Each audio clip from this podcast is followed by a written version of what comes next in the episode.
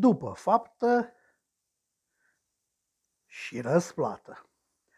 Așa grăiește înțelepciunea populară, lăsând de înțeles că bine faci, bine găsești, rău faci, rău nimerești. Numai că în ultimii ani, clasa politică românească a denaturat un pic modul în care sunt definiți acești termeni de bine și de rău, transformându-i în binele sau răul lor, indiferent la binele sau răul public. Un exemplu simplu este ce se petrece acum în Vrancea, unde posturile din consiliile de administrație ale firmelor publice au devenit monedă de schimb pentru cei numiți lipitori de afișe. Este doar un exemplu, spuneam. Un exemplu minor al unor persoane plătite cu circa 5.000 de lei lunar net pentru o pseudo-participare la o pseudo-ședință de pseudo-consiliu de administrație pe lună. Dar ce se întâmplă la Focșani? Este nimic.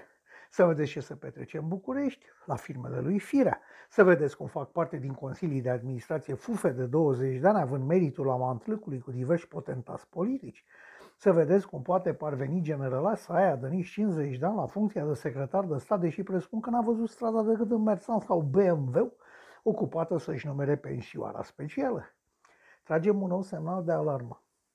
PNL-ul, USR-ul și Iohannis curăță sistemul public de lipitori, nu doar de afișe, sau nu vor mai exista politic în viitor. Asta pentru că PSD-ul vinde totul fără jenă, în timp ce ei o fac, vezi, doamne, cu fereală.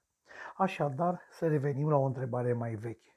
Ce a adus nou noua putere? Lipitorile și lipitorii sunt în continuare giftuiți cu sinecuri. Pensiile speciale curg în continuare. Curtea Constituțională conduce din vârful pixului cum poftește, anulând orice lege dorește în continuare. Secția specială există în continuare. Până și Institutul Revoluției funcționează bine, mersi, în continuare. Așadar, noua putere. Cu ce a venit nou? Este evident că situația este grea din cauza bolii, dar modul în care sunt banii lăsați să se scurgă nu mai depinde de COVID, ci de voința politică.